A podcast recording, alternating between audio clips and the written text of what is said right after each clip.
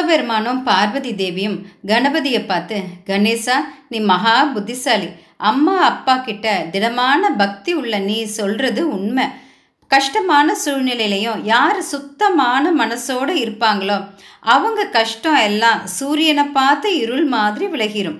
அம்மா அப்பாவை வலம் வந்தா பூமியை வலம் வந்த பலன் கிடைக்கும்னு வேத சாஸ்திர புராணங்கள் சொல்லுது.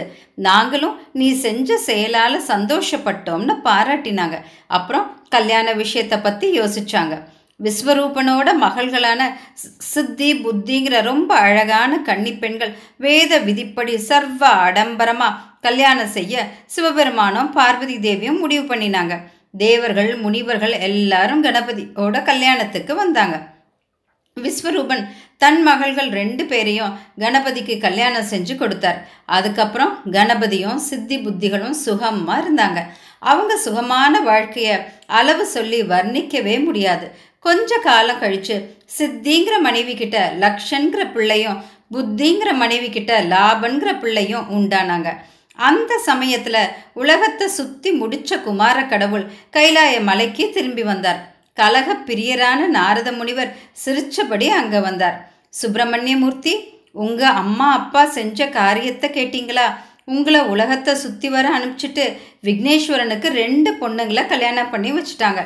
இப்போ கணபதி அந்த ரெண்டு பொண்ணுங்கக்கிட்டேயும் ரெண்டு மகனை பெற்று சந்தோஷத்தோடு இருக்கிறார். நீங்களும் இவ்வளவு கஷ்டப்பட்டு உலகத்தை சுற்றி வந்திருக்கிறீங்க.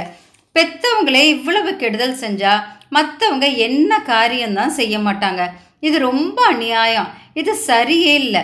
இப்படி செஞ்சவங்களோட முகத்தை கூட பார்க்கக்கூடாதுன்னு சாஸ்திரம் சொல்லுது. ம் சொல்ல வேண்டியதை சொல்லிட்டேன். இனி உங்கள் இஷ்டம் சண்முகான்னு கோல் மூட்டிட்டு போயிட்டார். அதுக்கப்புறம் சண்முகர் அவங்க அம்மா அப்பா கிட்ட சீக்கிரமாக வந்து அவங்கள கும்பிட்டு கோபத்தோட புறப்பட்டு போயிட்டார்.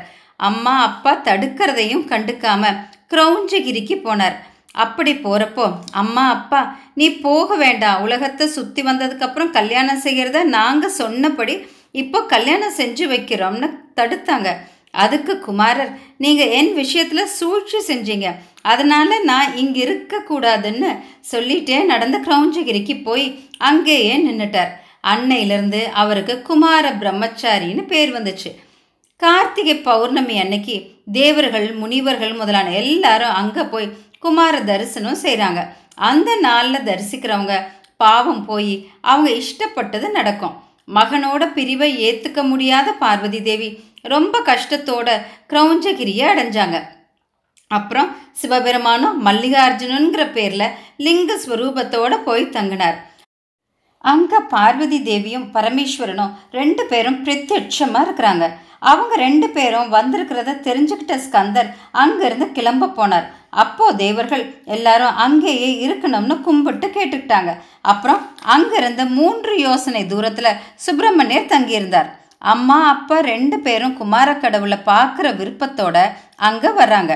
நைமசாரண்ய முனிவர்களே கணபதியோட விவாக விஷயத்த நீங்கள் கேட்டபடியே சொல்லிட்டேன். இந்த கதையை கேட்டவங்க சகல பாவங்களும் நீங்கி சுகமாக வாழ்வாங்க. கணபதி கல்யாணம் சொன்ன கதை இதோட முடிஞ்சுது.